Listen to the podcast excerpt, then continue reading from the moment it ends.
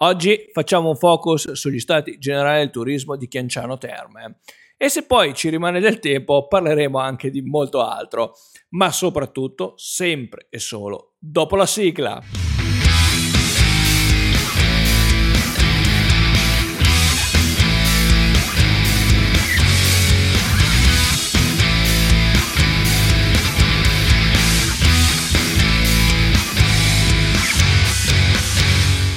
Bentornati in Land Explorer, il video podcast che parla di cultura, turismo, digitale e impresa mettendo al centro il territorio. Io sono Samuel Piana e vi do il mio personalissimo benvenuto in questa nuova puntata di lunedì 7 novembre 2022.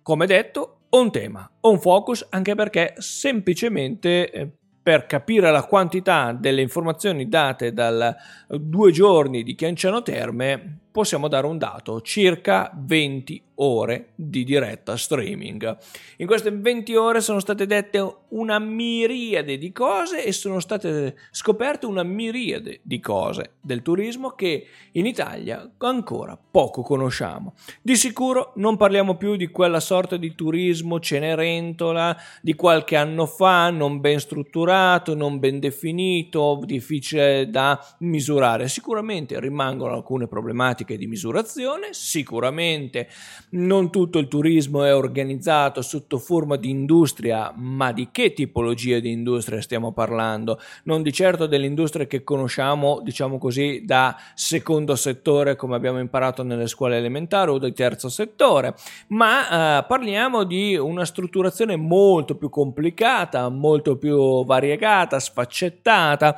eh, e lo dimostrano anche i vari dati, perché poi ogni associazione, ogni rappresentanza ha portato portato dati a conforto, dimostrando quanto noi vagliamo nel mondo del turismo, solo che questi dati poi non si integrano in un sistema unitario di analisi e quindi queste cose rimangono poi separate rispetto a ciò che realmente dovrebbe essere un sistema turistico concreto, ovvero la capacità di essere misurabile. Dicevamo in due giorni, 20 ore di streaming, due giorni, panel continuativi, consecutivi, pieni di dati e eh, le parole chiave che mi sento di portare all'attenzione di tutti, eh, se vogliamo alcune sono scontate, altre molto meno come ad esempio una parola scontata è fare sistema, fare rete, ne abbiamo parlato più e più volte sul canale di Land Explorer, ovviamente vi lascio il link in descrizione anche delle due puntate di streaming messe a disposizione dal Ministero eh, del Turismo, stiamo parlando appunto di 20 ore di diretta e ognuno poi può scegliere il proprio panel, eh, il programma lo trovate facilmente online, quindi eh, potete poi concentrarvi su alcune parti. E eh, se fare sistema e fare rete, cosa semplice, la semplificazione per quanto riguarda la burocrazia, altre tanto cosa semplice da tenere presente, eh, già parlare del concetto di esperienza, esperienza ed emozione all'interno dell'esperienza è già cosa molto più complicata, dove non basta semplicemente eh, raccontare, narrare, ma va comunicato e va comunicato un qualcosa di molto più alto della semplice tradizione, no? se vogliamo. Eh, molti hanno sottolineato quanto la propria rappresentanza abbia 30 anni, 50 anni e anche più eh, di eh, vita, ma quei 30, 40, 50 anni di vita sono 30, 40, 50 anni di prove, di errori, di analisi, no? Pensiamo alle città dell'olio, alle strade del vino, eccetera. Quindi in quest'ottica mh, troveremo un turismo gastronomico, tra l'altro, che trova la sua piena rappresentanza, addirittura con un panel apposito voluto da uh, Roberta Garibaldi, collega in Sistor, amministratore delegato di uh, Enit, a cui io mando i miei eh, più uh, cari ringraziamenti per questi eh, due giorni. Eh, è stata un'occasione davvero unica, in Italia mancava da molto tempo eh, e anche quando si è fatto non era stato sicuramente così rappresentativo il turismo come lo è stato questa volta e aver messo il turismo enogastronomico enogastronomico con un panel specifico voluto appositamente da Enit ha certo fatto storcere il naso magari a qualche altro comparto, magari al turismo organizzato, ma sicuramente ha mostrato una Italia molto molto diversa. E credo che completerò eh, questa eh, lunga carrellata di dati, di richieste, eccetera, eh, sottolineando eh, alcune frasi di eh, Davide Rampello che era presente, che è stato chiamato al palco e che ovviamente ha dato la sua lettura del del, turismo come ospitalità. Sì, perché eh, da una parte vogliamo il turismo super organizzato da industria e dall'altra però vive in Italia eh, quasi sotto underground, sotto uh, la pelle, no? viaggia questa ospitalità che da secoli ci contraddistingue. Quindi sicuramente questa esperienza a duplice visione, l'ambiente, la sostenibilità ambientale ormai è qualcosa da tenere presente, ovviamente legandola poi anche alle contingenze con cui ci troviamo a, a, a dover litigare ogni santo giorno, quindi eh, il caro energia piuttosto che il caro carburanti, partiremmo proprio dai bus turistici per poi arrivare a un turismo inclusivo. Eh, il turismo inclusivo è un turismo che eh, guarda a tutti ed è un turismo che non è solo legato a, al portatore di handicap, qualunque handicap sia, ma a, a un turismo vero un'ospitalità vera, molto più ampia, per poi arrivare alla formazione, formazione degli operatori, eh, gli stessi operatori, le stesse rappresentanze hanno sottolineato quanto sia difficile ragionare sulla formazione e qui ci si mette anche la legislazione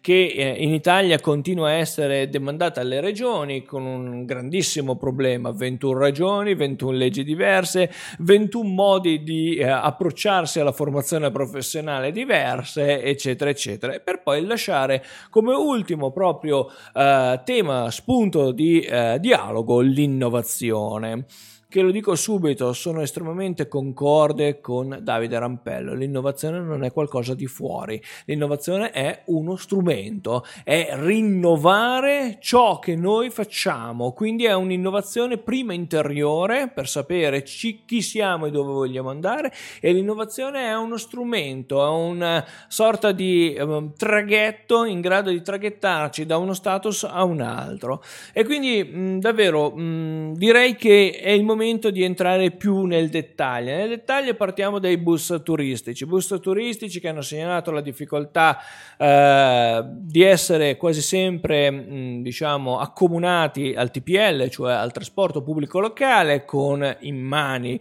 disastri in quanto il trasporto pubblico locale è prevalentemente per i residenti, mentre il eh, viaggio del bus turistico è un viaggio esso stesso, è un viaggio nell'esperienza del bus turistico eh, dove eh, è costoso eh, scegliere il bus turistico in un momento di caro gasolio, dove eh, è costoso perché le aree B, le aree C, eccetera. Ovvio, vogliamo essere tutti più attenti all'ambiente ma dall'altra parte se il nostro uh, bus turistico costa 100.000 euro per essere cambiato, uh, cambiare una flotta può costare dai 6 agli 800 anche al milione di euro, diventa difficile in questo momento, quindi una semplificazione e una creazione ad hoc uh, del settore. Ecco qui subito entra in gioco secondo me un tema che è quello della revisione dei codici Ateco. Uh, ormai sono fermi dal 2007, siamo nel 2022 e moltissime aziende fanno fatica a trovare la loro collocazione corretta. Collocazione che deriva appunto da nuovi mestieri che non sono ancora stati però correttamente recepiti e inseriti in una sorta di codice in grado di definire quella situazione. Poi c'è una critica, diciamo, generale e trasversale a parte la mancanza del ministro Santanché e la mancanza anche dell'ex ministro Garavaglia, qualcuno lo ha sottolineato, ha voluto lui eh, le eh, due giornate, poteva esserci. Sì, sicuramente come passaggio di consegne. Eh, sicuramente più grave la mancanza di Daniele Santanché, anche se ha sottolineato che era già sul pezzo ed era pronta a tutti gli interventi. Ovviamente eh, noi l'aspettiamo al varco come settore perché eh, o intersettore, meglio dirsi, eh, il turismo sempre come intersettore, perché effettivamente da una parte esiste il mondo, diciamo così, eh, del turismo da industria e poi c'è il mondo mondo dell'ospitalità, di cui eh, sentiremo eh, più volte eh, parlare. Per quanto riguarda invece la ricettività, molto bene l'idea non solo di fermarsi agli hotel, ehm, interessante la problematica ovviamente del caro energia e del fatto che tutte le strutture extra alberghiere ed alberghiere sono energivore, eh, molto interessante il fatto che si sia fatto un bel focus sugli affitti brevi che eh, ricordo valgono uh, circa uh, il 56% del totale delle ricettività tra l'altro portano uh, da un 15-30 fino a un 50% uh, eh, il lucro che deriva dalla ricettività. Pensate però alla discrepanza dei dati, 180 mila diciamo sono le strutture extraalberghiere sotto forma di affitti brevi riconosciute dall'Istat, mentre HIGAB, l'associazione principale che raccoglie eh, la, le strutture extraalberghiere, ci dice che sono uh, che fanno appunto affitti brevi sono circa 650.000, quindi ne mancano circa 500.000 al uh, momento uh, della valutazione ufficiale di Istat e questo tocca un altro tema, ovvero come far emergere diciamo le eh, situazioni grigie. Non parlo per forza di eh, situazioni di abusivismo, perché? Eh, perché in più di un'occasione come consulente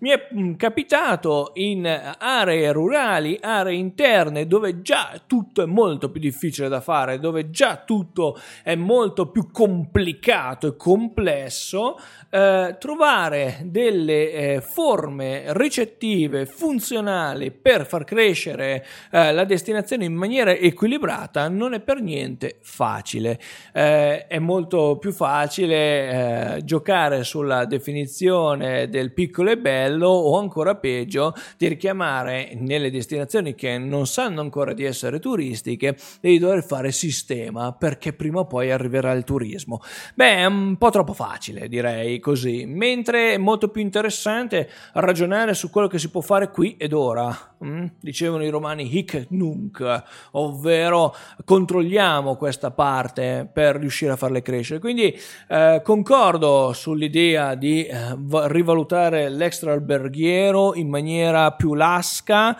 eh, più aderente e con maggiori controlli ovviamente dall'altra parte però non dimentichiamoci eh, che producono un grande pezzo uh, di quello che poi è il conteggio finale delle percentuali del PIL del turismo. Per quanto riguarda l'edutainment, non possiamo non dimenticare eh, l'importanza dei parchi. Eh, ha parlato Gardaland come, ta- come in rappresentanza dei vari parchi ed è interessante la loro visione, ovvero eh, sono capital intensive, 500 milioni di euro e nel mondo valgono circa 1, un, un e mezzo miliardi eh, di euro, sono um, 20 milioni di visitatori ad esempio di Gardaland con 800 milioni di eh, incasso e sono delle vere e proprie destinazioni, sono le destinazioni dei bambini cresciuti, ovvero eh, trasformare quello che da bambino per noi erano le fiabe, le favole e il mondo fantastico in una fantastica realtà. Eh, Qui è interessante ancora una volta l'importanza della formazione, formazione che in questo caso viene richiamato fortemente l'ITS e l'IFTS, cose che da molto tempo sentite parlare eh, sul canale di Land Explorer, quindi vi rimando a tutti gli articoli, a tutti eh, i video podcast che abbiamo fatto sul tema perché è proprio la mancanza di un percorso formativo professionale, non professionalizzante, professionale, dove davvero uh, si diventa dei professionisti del tema che diventa interessante, come tutta la questione delle open air. Open air dove fondamentalmente è una risposta importantissima che ha permesso all'Italia di avere grandi risultati uh, nel momento legato uh, alla pandemia e parliamo di glamping. Glamping fondamentale perché sono i campeggi di lusso. Uh, campeggi di lusso che hanno una incidenza uh, del più 3% di anno in anno, dove fondamentalmente troviamo uh, una capacità di creazione di un'offerta di lusso grande che cresce e che ogni sei anni sembra rallentare, ma proprio dall'osservatorio dei glamping dimostra invece quanto sia una sorta di riposo uh, di stagionalità, diciamo così, uh, del glamping. Troviamo tra l'altro interessante il fatto che eh, purtroppo non crescono i posti letto mh, mm, e che ovviamente le piazzole di questi eh, camping non sono piazzole da 50-60 euro, ma dai 300 euro in su. Quindi da questo punto di vista sono delle opportunità sia per alberghi che vogliono avere una sezione open air, sia per i campeggi tradizionali per diventare qualcosa di nuovo. Ovviamente c'è bisogno però di eh, situazioni di semplificazione. Parliamo eh, banalmente eh, della semplificazione dei piani paesistici e paesaggistici, dove eh, il glamping ha bisogno di ampi spazi verdi. Da una parte sono polmoni verdi, dall'altra parte abbiamo la problematica di occupazione del suolo eh, non pienamente ottimizzata, ma va bene anche così perché questa non ottimizzazione permette di avere respiro per eh, chi ha deciso di usufruire di questa ehm, modalità no? di eh, eh, di ricettività. Tra l'altro siamo il quinto paese più visitato, eh, hanno um, territori eh, con destinazioni particolari e qui eh, proprio la particolarità delle regioni italiane va uh, ripensato questa modalità di glamping perché sia buono anche per le eh, destinazioni medio piccole, quindi davvero l'idea di una uh, partnership uh, pubblico-privata un po' più forte. Per quanto riguarda e qui andiamo a un altro tema, il wellness, le terme dal cosiddetto eh, cure medicali alla uh, cura del wellness e quindi all'opportunità che eh, ci siano delle destagionalizzazioni, ci sia l'opportunità di uh, una cura e un, una presa uh, di coscienza del benessere non solo del, del, paziente ma della persona che vuole curarsi, diciamo così, eh, le ferite interiori di una routine sempre più potente. E qui è interessante l'operazione presentazione di bookingmed.com. Per quanto riguarda le fiere e il NICE troviamo uh, uh, l'opportunità uh, delle corrette destinazioni d'uso dei fondi emergenziali, questo è stato più volte ripetuto, si sono avuti 26 milioni di lavoratori diretti e indiretti con 42 milioni di presenze che crea redditività e creatività, un approccio di sistema coordinato coordinato eh, dove l'importanza della governance e della promozione vengono collegate all'innovazione tecnologica, alla sostenibilità ambientale, ma allora perché non, ve- non essere inserite come proposta eh, organizzativa e turistica eh, da Enit? Questa è una mh, mm, interessante eh, idea lanciata dal mondo meeting and incentive, anche perché non dobbiamo dimenticarci che esistono i convention bureau i convention bureau sono le strutture per la gestione dei meeting e degli incentive e eh, purtroppo sono ancora in una fase regionale eh, o addirittura in una fase eh, tra il provinciale e il regionale dove le soluzioni per avere meeting e incentive sono davvero molto particolari. C'è bisogno di una partnership pubblico-privata, ma c'è anche bisogno eh, della capacità eh, dei convention bureau di parlarsi fra fra di loro e della difficoltà però di applicare delle buone pratiche perché da regione a regione ovviamente le leggi sono diverse e i convention bureau si trovano a, gestire una situazione ben più complicata uh, di quello che normalmente eh, è possibile fare con invece una eh, nazionalizzazione diciamo così no? quindi una uh, scelta a livello centrale uh, di questa parte di turismo che ricordiamo riesce a definire le presenze turistiche in questo caso da un anno con l'altro. E non è male poter lavorare su questa tipologia di intervento per quanto riguarda eh, la parte del luxury, eh, qui ci troviamo di fronte a delle opportunità incredibili. Il luxury eh, cresce, ha un giro d'affari eh, di 60 miliardi, 25% del totale eh, del eh, mondo de- del turismo. interessante le opportunità che stanno nascendo da alcuni gruppi italiani che hanno fatto sinergia con altri gruppi italiani del luxury oppure con gruppi esteri. L'esempio uh, del Oriente Express italiano sarà uh, un'esperienza sicuramente da vivere e interessante dove l'intermodalità treno uh, più bus navetta sta prendendo piede sulla diciamo così falsariga dell'Oriente Express che conosciamo già da tempo diventerà invece un'occasione anche per uno sviluppo mh, enogastronomico molto interessante. C'è da notare notare proprio sul luxury, ad esempio, eh, l'idea della, um, sfru- del fruire più che dello sfruttare, del fruire eh, dei eh, riti e di ehm, occasioni di festa, come ad esempio eh, l'idea della, della Taranta, della, della, festa della Taranta, che ha dato lustro e continua a dare lustro alla Puglia. Quindi mh, ci sono delle esperienze di successo anche dall'estero, uh, gran parte dell'ex Luxury ha sostanzialmente sottolineato come basti, eh, tra virgolette, prendere spunto, non copiare, ma prendere spunto da queste opportunità per svilupparne delle altre. Certo è che ancora il concetto di partnership pubblico-privata fa ancora molta fatica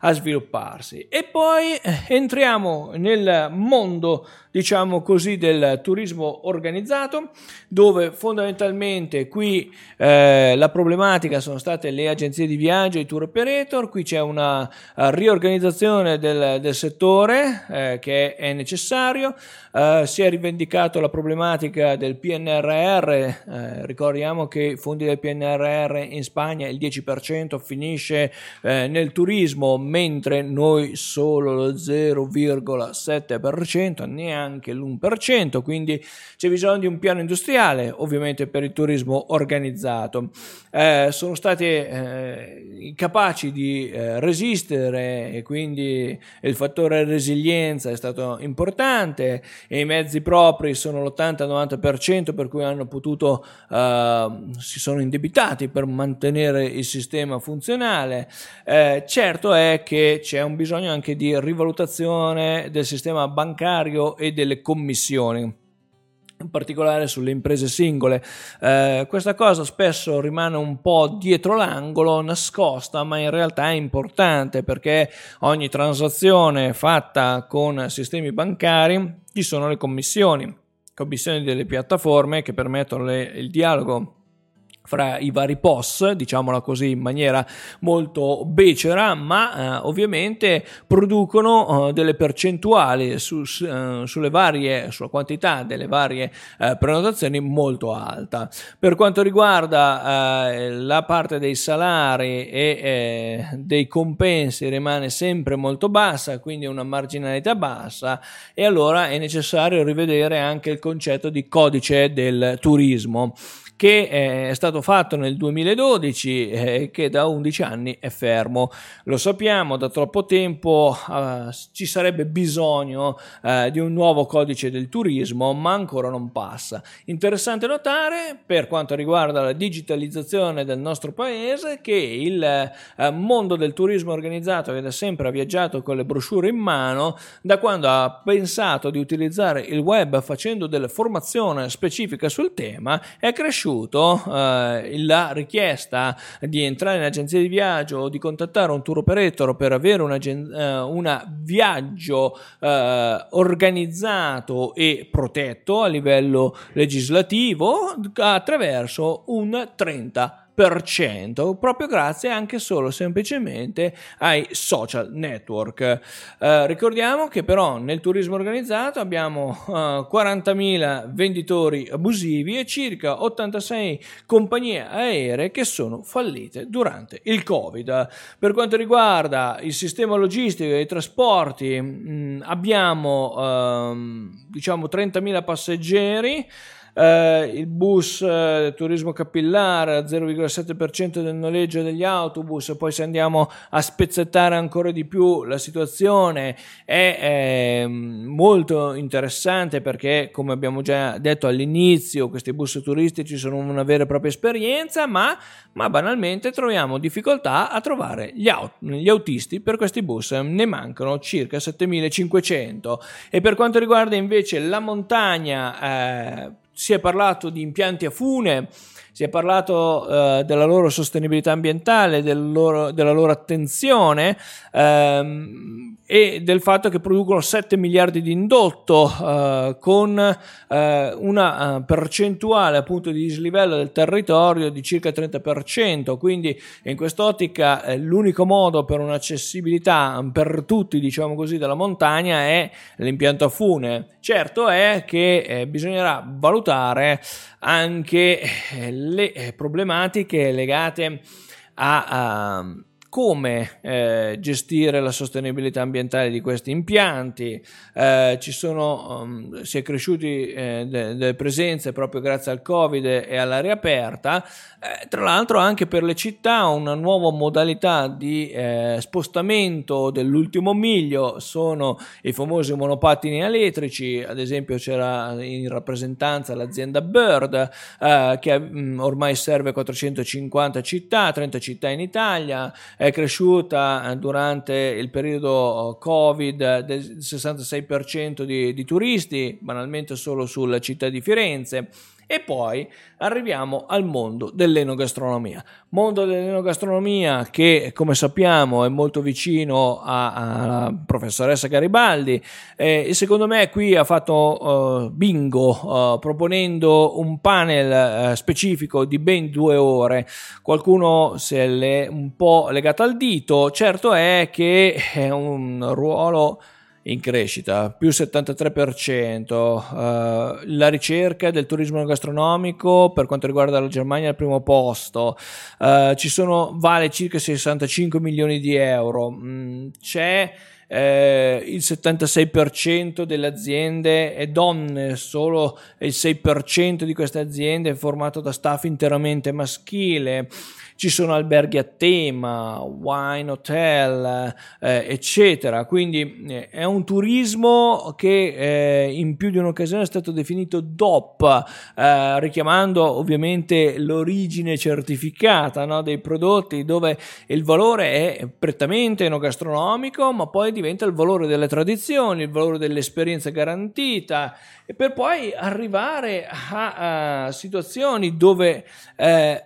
l'albergo, la struttura ricettiva eh, è legata al momento gastronomico, ma eh, diventa una cura a 360 gradi della territorialità del genius loci del terroir. Eh, prendendo ovviamente eh, a piene mani da agricoltura e da artigianato. E questo è interessante perché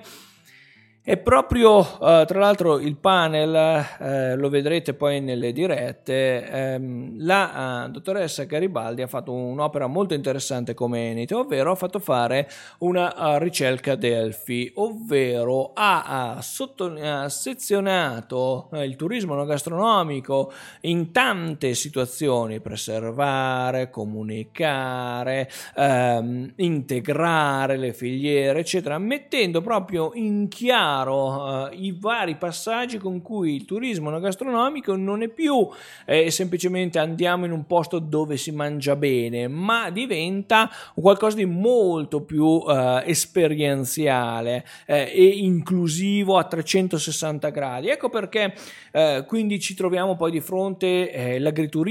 come nasce, che, che cos'è in, all'inizio, quindi è una semplice per modo di dire, eh, azienda agricola che deve produrre del prodotto di un certo tipo con degli standard, che poi però decide di trasformarlo in località per attirare. Eh, e anche qui eh, entrano poi in gioco il concetto di formazione come si forma eh, la guida enogastronomica o l'accompagnatore enogastronomico in cantina problema enorme. Perché? Perché ancora una volta 21 regioni che pensano al turista no gastronomico e quindi alla conseguente eh, formazione del personale professionale, quindi della guida dell'accompagnatore no gastronomico in 20 modi diversi. Risultato incompatibilità eh, dei programmi formativi, incompatibilità di un'integrazione di filiera e eh, soprattutto la difficoltà di formare e riformare magari le stesse persone persone su più regioni. È interessante notare anche che spesso le famiglie eh, delle eh, aziende agricole che poi fanno gli assaggi, eh, ad esempio, del vino, e qui è interessante notare che fino a poco tempo fa non si eh, poteva neanche fatturare l'assaggio del vino, quindi l'esperienza d'assaggio, ma bisognava sostanzialmente vendergli delle bottiglie. Molti hanno eh, imputato delle bottiglie fantasma pur di rimanere nel della legalità. E quindi ecco che la difficoltà eh, è legata anche al mondo eh, variegato della ospitalità italiana che da secoli produce eh, delle eccellenze eh, molto particolari, i locali storici d'Italia, eh, la um, preservazione, ad esempio la scuola Alma eh, che ha parlato dei maestri dei, dei, dei, mestieri, no? quindi i percorsi formativi, quanto devono essere teorici, quanto professionali professionali pratici fondamentale. Eh, quindi c'è il bisogno di una mh, cultura nuova che si scontra ovviamente con il mondo, diciamo così, più organizzato ed industriale. Questo a confermare che il mondo uh, del, del, turismo è talmente variegato e sfaccettato che ha bisogno di una semplificazione, di un codice univoco dove turismo, artigianato ed agricoltura sono Uh, complementari e allora tavoli inter- interistituzionali, ma tavoli interistituzionali dove uh, non ci si dimentichi anche del tavolo culturale che poi spesso mette eh, vincoli, quindi fare formazione, formarsi,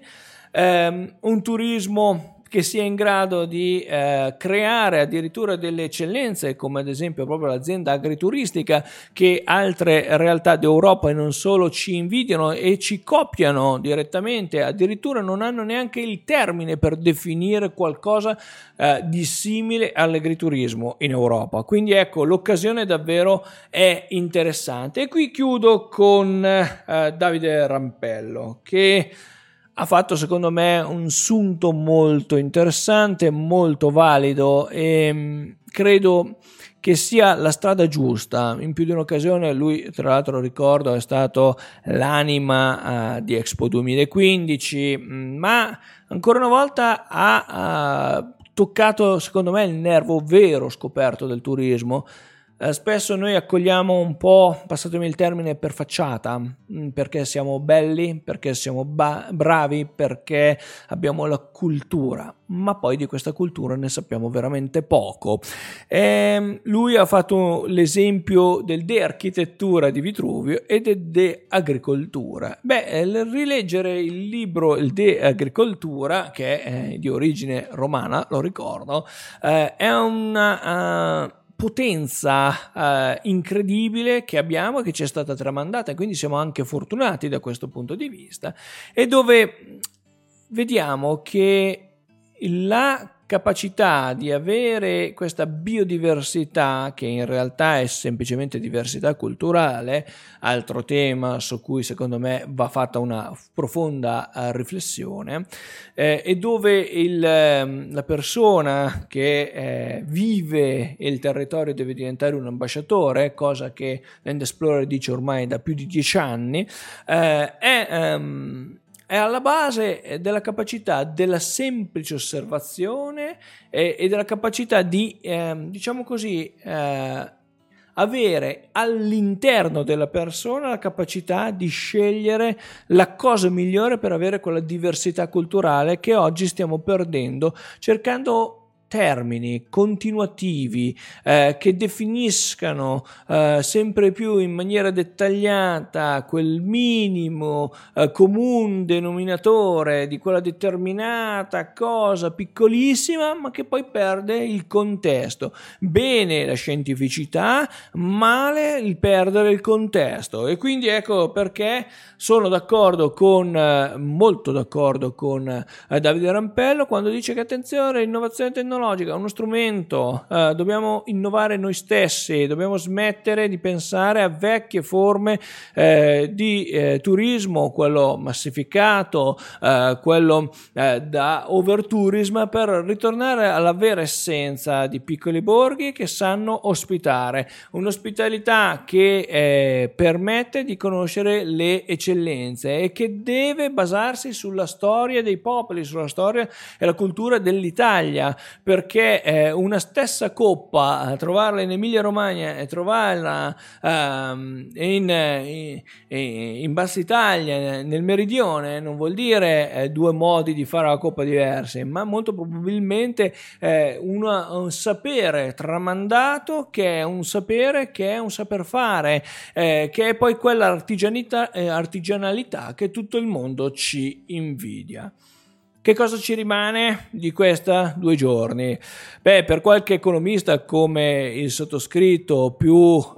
legato al mondo semplice dei numeri, un sacco di uh, domande. Domande legate a come si fa a aver dimenticato interi parti del settore turistico, uh, non nella due giorni, ma negli anni. Li abbiamo persi dai radar e quindi si sono dovuti fare i loro osservatori, loro osservatori che prendono sono dati ufficiali e non ufficiali, eh, che eh, lavorano su eh, imprese che danno il loro contributo per quanto possono, non tanto dal punto di vista economico, ma del loro sentiment rispetto al, ehm, al settore o intersettore che dir si voglia. Per quanto riguarda altri economisti e strateghi della, del mondo del, del turismo, eh, è stata importante la due giorni, ma senza l'interlocutore principale principale, ovvero lo Stato, ehm, a parte appunto eh, la presenza de- dello staff principale del Ministero, eh, la mancanza del Ministro ha sottolineato sostanzialmente un ritorno indietro oppure uh, un aspettare tempi migliori. E poi ci sono uh, anche altre figure come eh, antropologi, sociologi, eccetera, che hanno avuto la loro riconferma da un punto di vista eh, di che cos'è il turismo come ospitalità. E poi ci sono gente eh, come il sottoscritto che eh, ha seguito per anche cause eh, concomitanti di lavoro eh, il lavoro in differita attraverso la diretta streaming, dove è giusto segnalare le richieste, dove è giusto segnalare valutare ehm, le opportunità dove effettivamente però eh, il turismo dimostra quanto sia una industria anomala, ovvero dove il prodotto c'è, il servizio forse prima, eh, viene prima del prodotto, ma forse ci stiamo dimenticando che cos'è il prodotto. Il prodotto è una sorta di esperienza che è un insieme di tante cose e di queste cose spesso noi abbiamo una conoscenza superficiale, quindi benvenga eh, la, eh, la scrollata che ci ha dato Davide Rampello richiamandoci alla vera essenza dell'ospitalità. Bene, eh, ci fermiamo qui perché eh, abbiamo superato ogni qualsivoglia eh, momento di eh, riflessione eh, legato agli stati generali del turismo e se siete arrivati fino a qui siete degli eroi, quindi vi chiedo davvero un bel mi piace, un, um, un'iscrizione al canale YouTube e di seguirci sui vari social network, dandoci appuntamento alla prossima settimana.